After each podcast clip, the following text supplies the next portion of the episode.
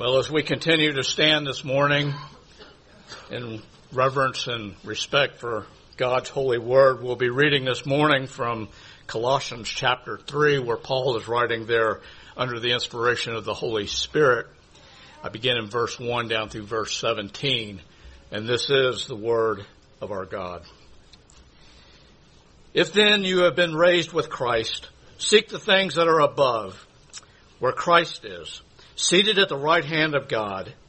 Set your minds on things that are above, not on things that are on earth. For you have died, and your life is hidden with Christ in God. When Christ, who is your life, appears, then you also will appear with him in glory. Put to death, therefore, what is earthly in you sexual immorality, impurity, passion, evil desires, and covetousness, which is idolatry. On account of these, the wrath of God is coming. In these, you too once walked when you were living in them. But now, you must put them all away. Anger, wrath, malice, slander, and obscene talk from your mouth.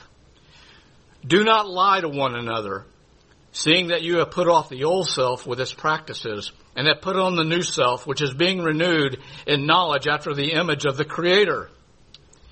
Here there is, there's not Greek and Jew, circumcised and uncircumcised, barbarian, Scythian, slave, free, but Christ is all and in all. Put on then as God's chosen one, holy and beloved, compassionate hearts, kindness, humility, meekness, and patience, bearing with one another, and if one has a complaint against another, forgiving each other as the Lord has forgiven you, so you must also forgive. And above all, these put on love, which binds everything together in perfect harmony. And let the peace of Christ rule in your hearts, to which indeed you were called into one body. And be thankful. Let the word of Christ dwell in you richly teaching and admonishing one another in all wisdom, singing psalms and hymns and spiritual songs with thankfulness in your hearts to God. And whatever you do, in word or deed, do everything in the name of the Lord Jesus, giving thanks to God, the Father. Once again to Ephesians chapter 5. Ephesians chapter 5, we'll be taking another look at verse 21, or at least the first part of 21. We go a little bit deeper into this whole idea of mutual submission and what is it that Paul's talking about there and why is it so important. I had initially thought about, I think I may have said last week that I was going to move on into the second half of that verse, um, the fear of Christ, but that'll be a couple of weeks from now.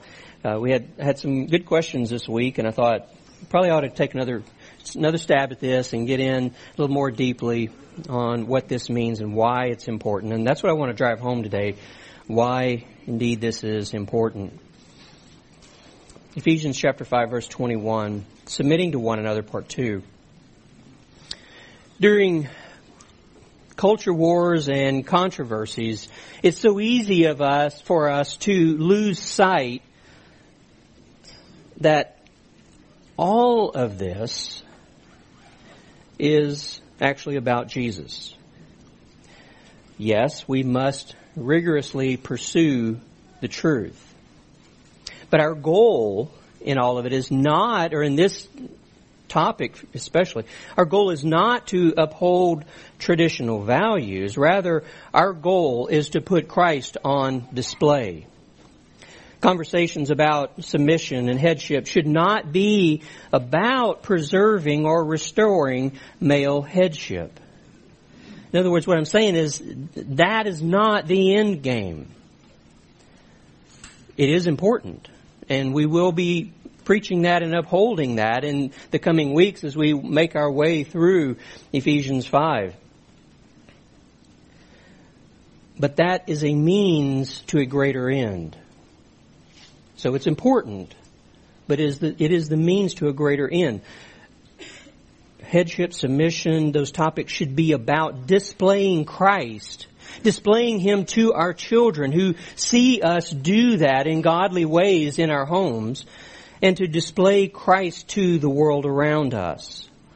Yes, we must contend earnestly for the biblical teaching about God's order in the church and in the home. But our goal is not to show how we are the same as other conservative cultures. Our goal is to show how distinct we are as Christ's followers. Christian submission is unique. What is it that sets us apart from other cultures who practice male headship and the submission of women? What sets us apart from them? Well, submitting to one another. What sets us apart from those within the larger umbrella of Christianity, those who reject God's design for men and women? What sets us apart from them? Again, biblically submitting to one another.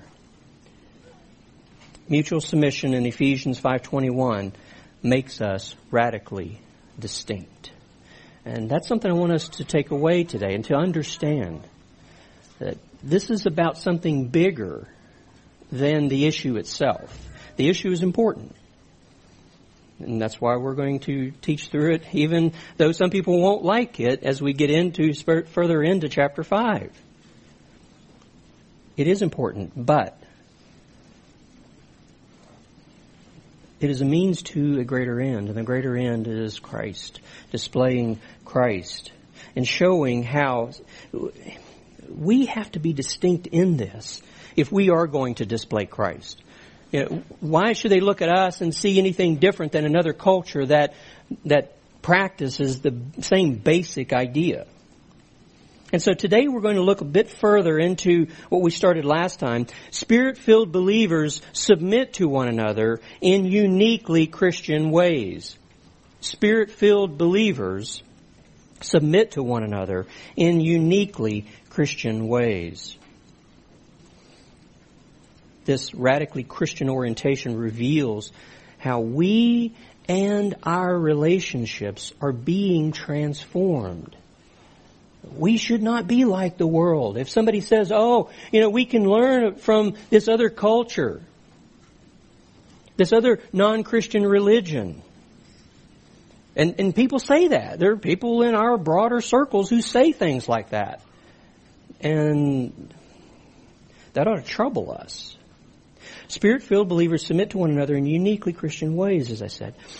So, doing the hard work of determining what Paul meant by Ephesians 5:21, the verse before us, it will yield rich results. Well, what are those? The result will be this. Earthly relationships with heavenly character. Earthly relationships with heavenly character. First thing I want to talk about today is this that mutual submission comes from a careful look at the context. And you might remember from last time what I and Reformed uh, pastors and commentators for, for at least since the 1700s, at least looking in the English speaking world, have meant by it is not what feminists mean by that. We'll talk about that a little bit more again. So when I say mutual submission, understand it in the way that Matthew Henry and, and others, you know, have used it in that way, and we'll talk about that. But mutual submission comes from a careful look at the context. Comes from a careful look at the context. So let's look at the scripture and get the context in front of us, beginning in verse 18 of chapter 5, Ephesians 5. Paul said there, remember, do, and do not get drunk with wine, for that is dissipation. But be filled by the Spirit. What does that result in? Speaking to one another in psalms and hymns and spiritual songs.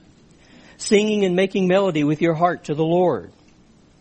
Always giving thanks for all things in the name of our Lord Jesus Christ to God, even the Father.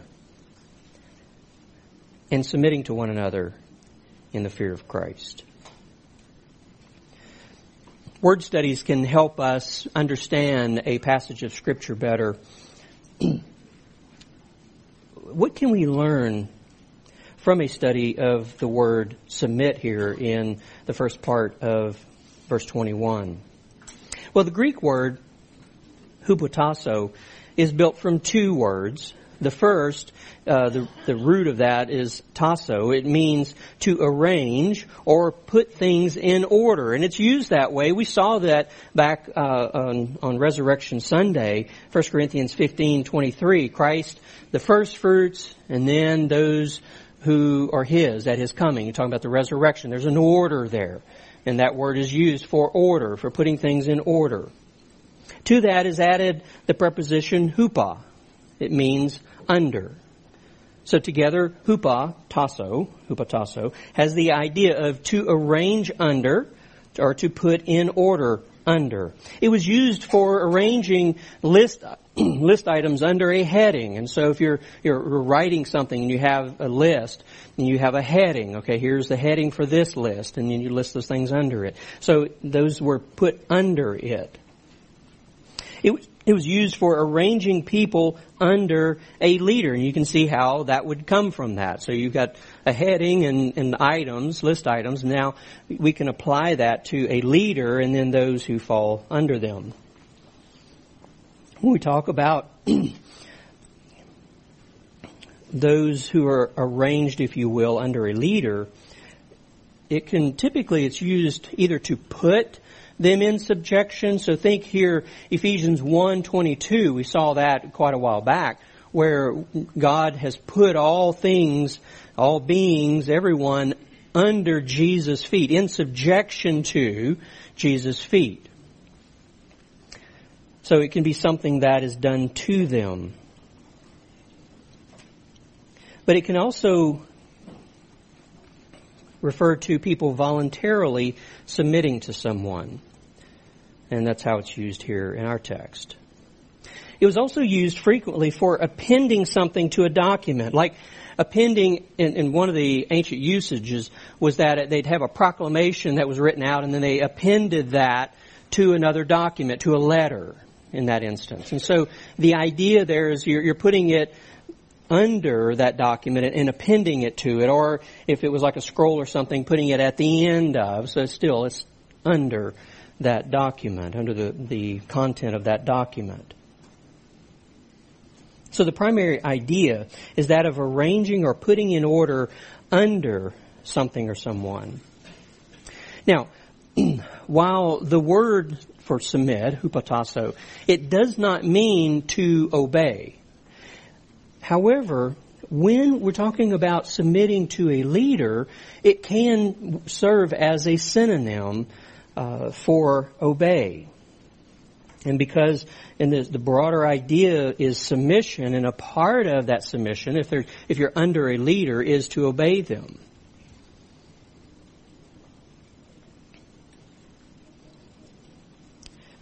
But we need to remember, uh, and, and they're right in the Theological Dictionary of the New Testament, saying that in the New Testament, the verb submit does not immediately carry with it the thought of obedience. And so we have to be careful of that because what happens is we get in our minds that submit means always to obey. And then when it says submit to one another, what happens? Well, those of us who are in, are the leader in a relationship, the husband in the marriage, the father in the family, uh, the elders in the church, you know, we may think, uh, you we're not supposed to obey our children, for example, as a father. So it's helpful for us to understand that it doesn't mean obey, although it can be used that way in certain contexts. So the basic idea, or getting ahead of myself here, in the middle voice, which is what we have here, active is sub- subduing someone. Middle is us voluntarily submitting. In the middle voice, uh, the Theological Dictionary of the New Testament says this, that it has the idea of surrendering your own rights or humbling yourself before someone. Okay, so that is, is more in keeping to what, how that word is actually used and what it means. Okay, it's surrendering your rights, which is what, even when you're obeying someone, that's what you're doing. You're surrendering your rights. You are humbling yourself before someone. So the basic, the basic idea of the word submit is to arrange under, order under, surrender your rights, or humble yourself towards someone. And you say, okay, which of those do we get to pick? Well, no. You look at the context. And you see, okay, what are there clues in the context that help us understand which of those primary meanings uh, did Paul mean if Paul's the writer? And that's what we're going to do today. We're going to talk about some of those clues, but the context determines the use. The context is the authority. And the context restricts us. You see, we can't say, well, okay, then let me look at all the other ways it's used and I'll pick the one I like. You can't do that. We have to look at the context. What does the context say and give, what is it, how does it guide us? How does it restrict us in the way that it is used? Another thing that we can learn from a word study of the word submit is that almost always it mentions a leader. Submit to, and then there'll be a leader or a power, or in the list items there was a header, you see, there was some sort of a leader, if you will, that idea. So a clue for us in Ephesians 5.21 is this. There's no mention of a leader there. That is unusual. That would stand out to Paul's readers. They would go, huh. We always say submit to and then mention a leader. But that doesn't happen here. Paul's readers would not have assumed that submit in verse 21, not 22, but 21, they would not have assumed that it meant obey. And one of the things that, that is important, as I've thought through this, I realized that, you know, if we say that submit always means obey, and if it means obey here in verse 21, that actually will weaken our argument. Those of us who are coming from it from a conservative and we would say biblical perspective. Why? We're going to talk in just a minute about one another. Okay? And so if it always means obey, we run into trouble when we get to the word one another.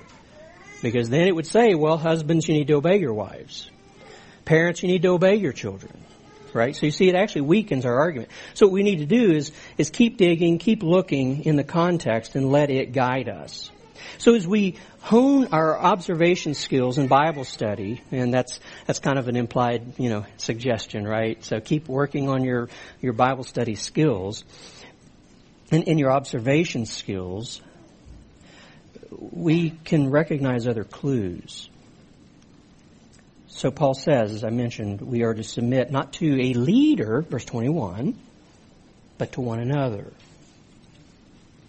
The Greek word there describes some sort of interchange between persons. And it's used in a lot of different contexts in the New Testament, which we'll get into. There's some sort of interchange between the two. And, and to a point, to a couple of points, and then we'll go to a couple of illustrations in a second, but two important points. One, one another doesn't mean that the interchange between the two people will be exactly the same. It doesn't mean that. The egalitarians, the evangelical feminists say that it does. That it's exactly the same. Okay, so if it means obey, then husbands, we have to obey our wives. That's what they would say it means. That if, if one, one is the leader, then the other one is also the leader.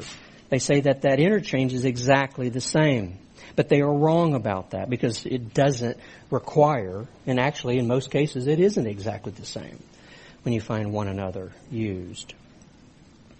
And, and I want to change the word that I used. I had a borrowed word and I called it reciprocal for what the, the feminists believe.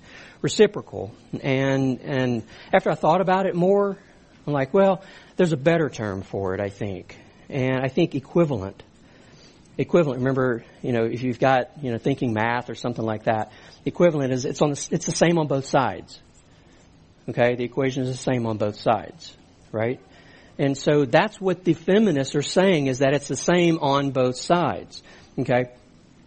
and it's not that. So, what, and on the slide you'll see, one another is is saying that there is some interchange between people. And so I, have got four people on there, and I'm just showing the arrows going all over the place, right? It's because it's all to one another. And if you think about one another, that means you toward everybody else in the church, right? So there's that one another going on all over the place, or should be, right?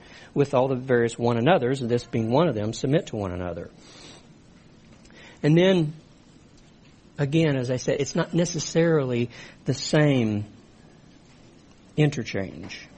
It's not the same on both sides.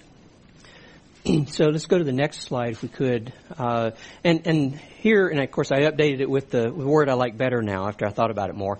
Uh, equivalent submission, the unbiblical uh, version of uh, what they call mutual submission, and they're wrong, is what you saw last time. And you can see how twisted that idea is. It's where husband and wife say, I submit to your leadership or I obey you. Okay, that's unbiblical. And the same with the kids, right? So mom and daughter, like, okay, I obey you. We, it goes both ways. That's what the feminists say. It should happen. Okay, I submit to your leadership. Okay, you know, hopefully you see, you know, people might, you know, with the husband and wife thing in today's world, you think, well, you know, maybe that could work, but you know, the kids are going to let them lead. I don't think so, right? And and so you can see that that is not at all what the Bible's talking about. That's not going to work either. Talking about how it doesn't mean the same. The exact, we don't submit to one another in exactly the same way. Think about a husband and wife. They are to submit or to love one another, and there's that idea of submitting to one another, but think about love one another. Okay? A part of the husband's love for his wife, in the verses that we'll get to in a little bit later, is leading her. That's a part of his love for her. Is leading her. That is not her love toward him. Her love toward him is not involved in leading him. Okay? But her love toward him, as she is told to love one another, and her husband is one of those one another's, right? One of those others. It's to follow his leadership. That's a part of her love toward him. So you see, they're not the same. Both of them are required to love. Both of them will be doing agape toward each other, but it's not exactly the same. Okay? That's the right way to understand the word one another. A second important point about that word one another is that it doesn't mean, quote, only some of you.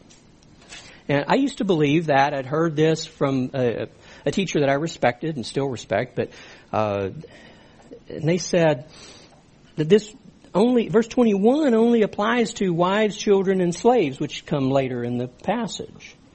So when it says one another, they're just talking about those. And, and I used to believe that because it, it seemed to make sense. But as I've gone in here and I've studied this, and thinking about the way that the word one another is used and what it means, that won't work. It doesn't mean that. It never means only some of you. Okay, so verse 21 is not saying this only applies to wives, children, and servants. the idea of one another, it, it's not focused in only one direction. It is not unidirectional, you see. So to take it in the way that I used to hold, would say that it's, it's not really one another. There's not an interchange. It's all one-sided. Only talking to wives, submit to your husbands. Only talking to children, submit to your parents. Only talking to slaves, submit to your masters, you see. He wouldn't have used the word one another if that is what he meant. Because one another isn't, isn't used that way. And that is not what it means. Uh, another reason why I went away from the idea of that borrowed term reciprocal for the feminists is that this Greek word for one another is a reciprocal pronoun. And, you know, it just wasn't quite sitting with me and I was thinking about that and I'm like, yeah, okay, that, because it is reciprocal, it is mutual, but it's not identical. Okay, the interchange in the one another. It is not equivalent. Okay. It's not exactly the same. Okay. Number two. Mutual submission flows from the Spirit transforming our relationships. And we have to be careful not to lose sight of that because that's really what's going on here. remember we, we, we talked about that. You have in this passage, be filled by the Spirit, and then there are those five participles which we grouped into four, four things that result from being filled by the Spirit. Remember, there was speaking, singing, thanking, and then submitting. Okay? Those are all products of the Spirit working in us, and we can't lose sight of that. So what He's doing is He's transforming our relationships because none of those things are, they come natural to us. To speak to one another in Christ-like ways, biblical terms, speaking the truth, that doesn't come naturally to us. Singing with joy, I mean, real Christian joy in our hearts, that's not natural. Thanking, that's not natural. We only do it whenever, you know, it's like, well, I better say thank you, you know, so I don't get in trouble or so that they keep doing good, right? But with the right motive, it doesn't come natural to us. And then submitting to one another does not certainly come natural to us. Think about this. Millions of people outside of Christ are able to submit. Millions of people outside of Christ are able to submit. What makes us different? Is Paul calling for something that, you know, pretty much everybody, everybody in the world can do and a whole lot of them do?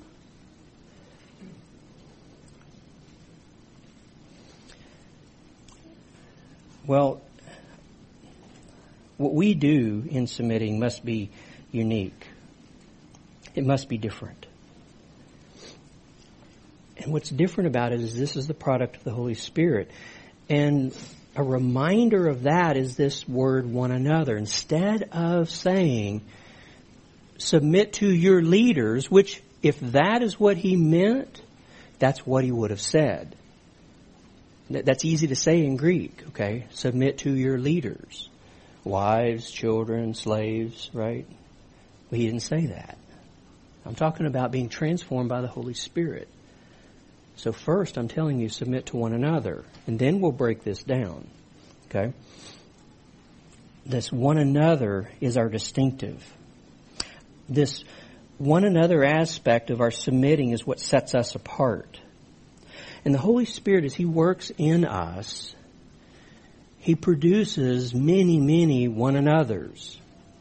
And we, we, you know, kind of coin a, a term there and turn it into a noun. You know, there are a bunch of one another's. You know, it's not good grammar really, but if you if you've read through your New Testament very much, you know what I'm talking about. And what is the chief one another? Love. Yeah. Jesus established love, loving one another as our core distinctive. Have you thought about that? Loving one another is our core distinctive. Remember John 13, 34 and 35. A new commandment I give to you, that you love whom? One another even as I have loved you. And remember through all of this, what we're doing is we're imitating Christ. If you forget that, he's going to come back to it in verse 25, right? Even as I have loved you, that you also love, guess what? One another. By this, and this is this, this is the core distinctive. By this, all men will know you will be distinct from everybody else in the world all men will know that you're my disciples if, guess what? You have love for one another. So three times there in those two verses, he hammers on this idea of one another, one another, one another. So consider our many duties to one another and how they make us distinct. We're just going to go to the next slide and, and, look at these briefly. And I know it's real small type for you, so um, and, and I know the guys in, in the teaching workshop, they're gonna, they're gonna come after me, you know, cause I, I have all these exceptions to the things I tell them you can't do, right? Okay. But I send you the slides, so you can always pull them up later on your phone or your computer and look at these, okay? So, I've grouped them together by the kind of the similar idea. First, and these are all one another's. love one another, serve, be devoted to one another in love. And then the next group, wash one another's feet. Remember John 13, we read that last time? What that means is humbly help your brother deal with his sin. Okay, and I can talk to you afterward if you don't remember our studies in, in John chapter 13 way back why that means that, but it's dealing, help, humbly dealing with your brother's sin or helping him deal with his sin. Along with that, admonish one another, confess your sins to, bear with, show forbearance to. Next group, give preference to one another in honor, regard as more important, clothe yourselves with humility toward one another. And that humility that really ties in with what we're seeing here with submitting. Be of the same mind toward one another, submitting to one another. That's our word from our text. Next group, pursue what builds up one another. Consider how to stimulate one another to love and good deeds. Seek after what is good for one another. So there's that idea of building up, right? Next group, accept, greet, be hospitable to, have fellowship with one another. And then the last group, comfort, encourage, bear the burdens of, have the same care for, pray for, be kind to. So, you know, this is overwhelming, right? And it should be. You look at all those, it's like, oh my, you know, I can only think of one of those at a time, and I don't even do that. Why? Well, that's because you need the Holy Spirit. This ought to overwhelm us. We ought to cry out, Jesus, I can't do this. Help. And he says, okay, I've provided the help. Here's my Holy Spirit. He's in you. Ask him to fill you and, and you can do these in His power. And that's really what we're trying to get at here. Third, mutual submission reveals distinctly distinctively Christian relationships. Mutual submission reveals distinctively Christian relationships. And I hope that you guys are, are getting that idea, and, and, from this last point, you get that idea that what is it that makes us different from everybody else out there who submits? I know it's easy to think in our Western culture where submission is a bad word, it's a dirty word, you should never say it, they probably banned it from schools and everything else, right? And so it's, it's easy for us to think that, well, hardly anybody does that, and, you know, those of us in conservative churches are the only ones that do it. But think about the whole world. There are millions, probably billions of people out there that practice this that are in other religions and other cultures. They, they practice male headship and submission of women. What makes us distinct? We have to be different than them. And so a third clue from the context helps. I've mentioned this already. Verse 25, as we, we look a little more broadly at the context, because remember, this phrase submitting to one another in verse 21 is also serving as an introduction to the next section. Wives, submit to your husbands. Husbands, love your wives. Parents and children, right? In verse 25, Jesus is held up as an example to husbands. Husbands, love your wives. How? As Christ loved the church. How did he love the church? Paul tells us he gave himself up for her. He divested himself of his rights, Philippians 2, 5 through 8. He gave up his life for her because she needed salvation. And he was the only one that could give it. Only through his cross could salvation come. And so Jesus is, is set up there as the example for husbands.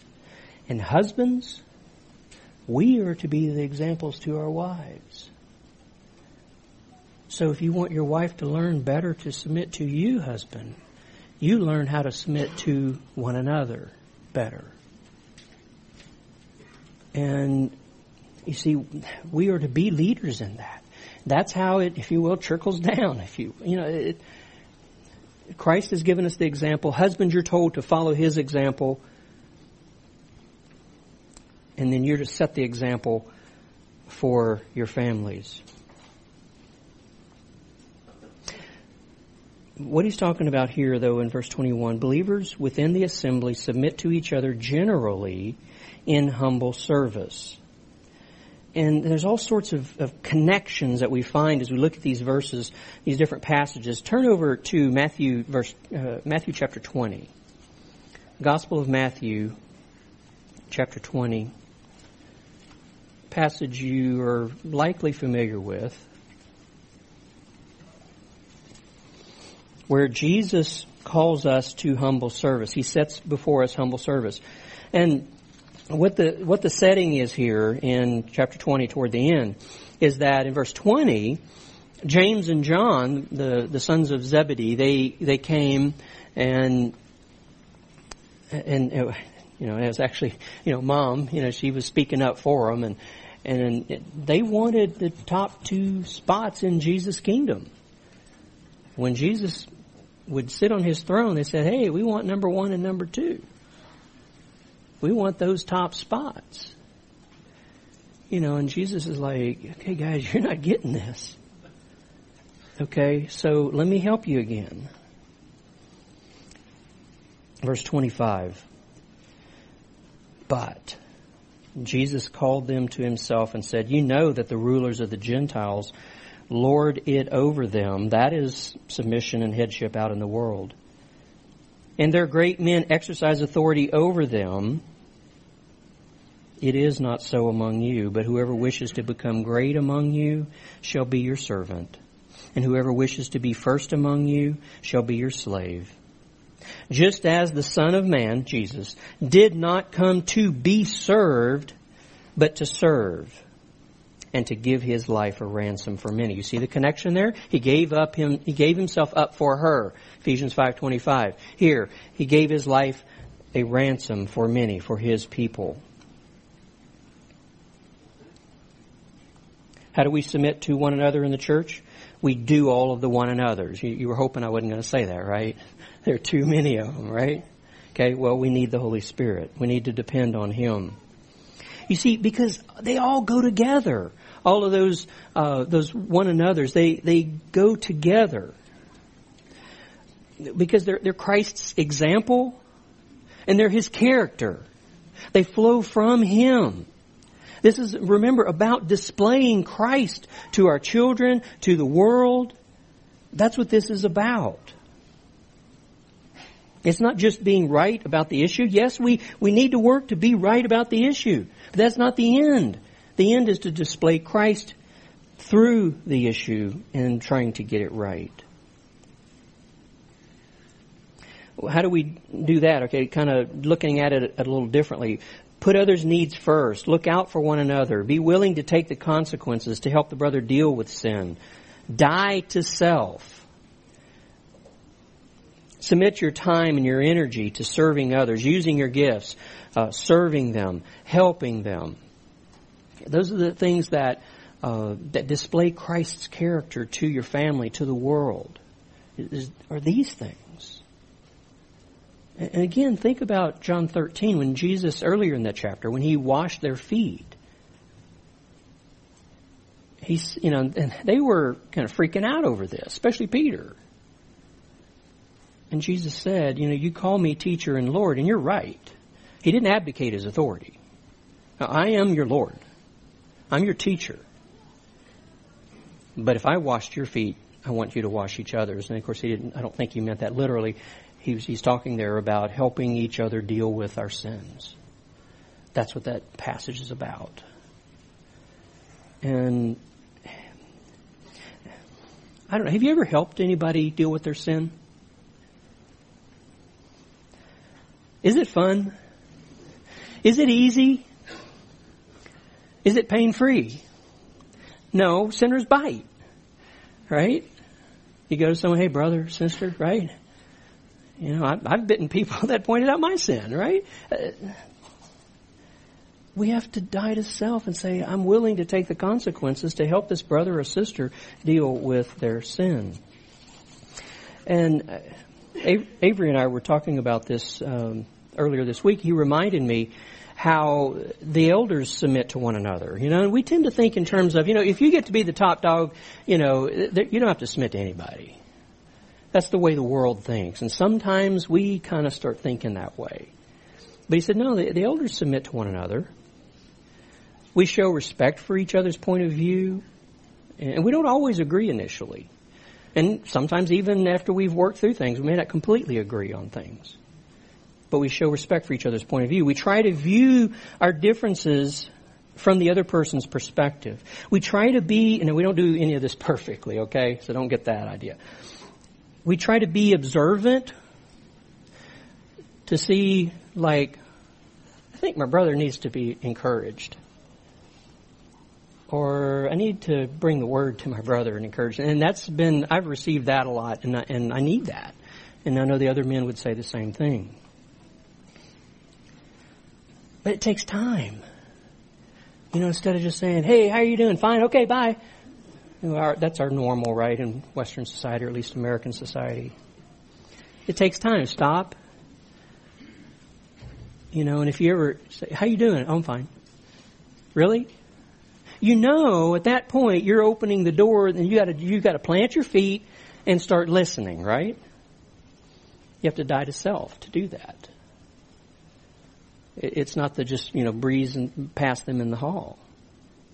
It takes time. And, and, you know, they say, you know, I really need encouragement or I need, you know, somebody to, to hold me accountable and can we meet every week? Okay. And you're like, okay, my schedule here, you know, right? It's dying to self. We work to maintain humility toward each other. Uh, and again, this is only because we are to set an example for you that I mention this. this is, I'm not tooting our horn because we don't always get this right. Okay? But the, the elders submit to the flock. Even as leaders of the flock, we frequently give up our rights. We subject our own personal needs to the good of the church, the good of the flock. We devote a lot of time and energy to serving the flock using our gifts, devoting time in prayer for each of you. We sometimes will give up a day off because somebody needs something. We'll rearrange our vacations sometimes because you're, you're more important to us. You're Jesus' lambs. While we are your leaders, we serve you. And I, again, I only say this because we're supposed to set an example for you just like we husbands are to set examples for our wives and our children. John Stott explains that when believers submit to one another, they display meekness and gentleness toward each other instead of being, as he says here, aggressive, self-assertive, and brash. I mean, that's what comes naturally. But those who are filled by the Spirit don't do that. Those who are truly subject to Jesus Christ do not find it difficult to submit to each other as well. I like that. If we are able to submit ourselves to Christ, it's not that hard to submit to one another. We can do that.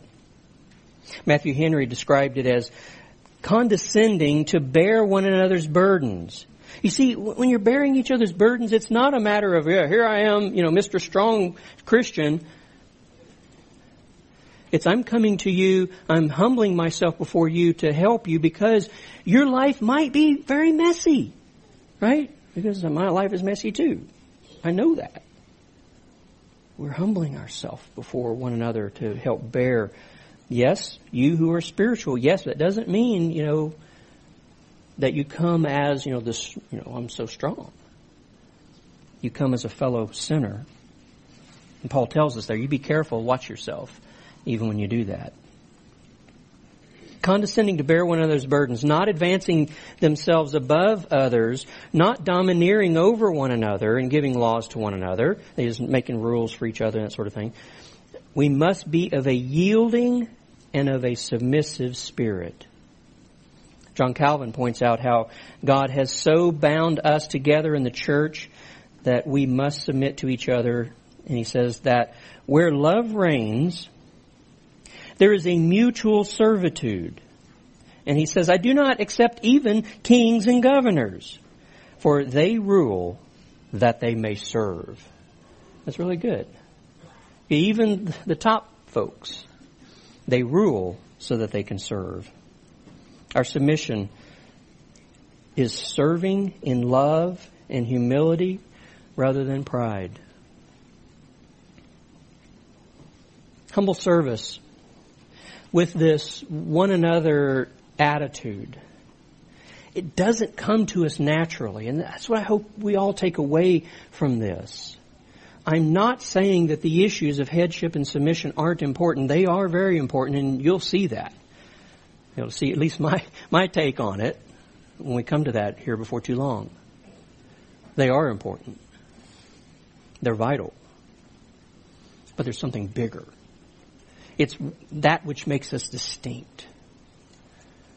I hope we would never be able to say or, be happy and comfortable saying that, wow, we can really learn a lot from and then name some non-Christian culture, religion. Cringe when people say that. People are out there saying it. I read something just this week to that effect. And I cringed. No, we're distinct. Why? We are to be distinctly Christian. That's what the Holy Spirit does in us. He makes us distinctly Christian. In other words, He makes us like Christ so that we can display Christ. And verse 21, we have to get this right so that we display Christ in a uniquely Christian way. In our relationships in the church and home, how do you need to grow in humble service? Think about that. How do you need to grow in humble service. I want to read another passage for us as we turn our attention to the Lord's table. I already alluded to this, but I want to read it for us. Philippians chapter 2 verses 5 through 8. After calling us to a profound humility, thinking of one another as more important than yourself, looking out for others' interests there, the first part of Philippians 2.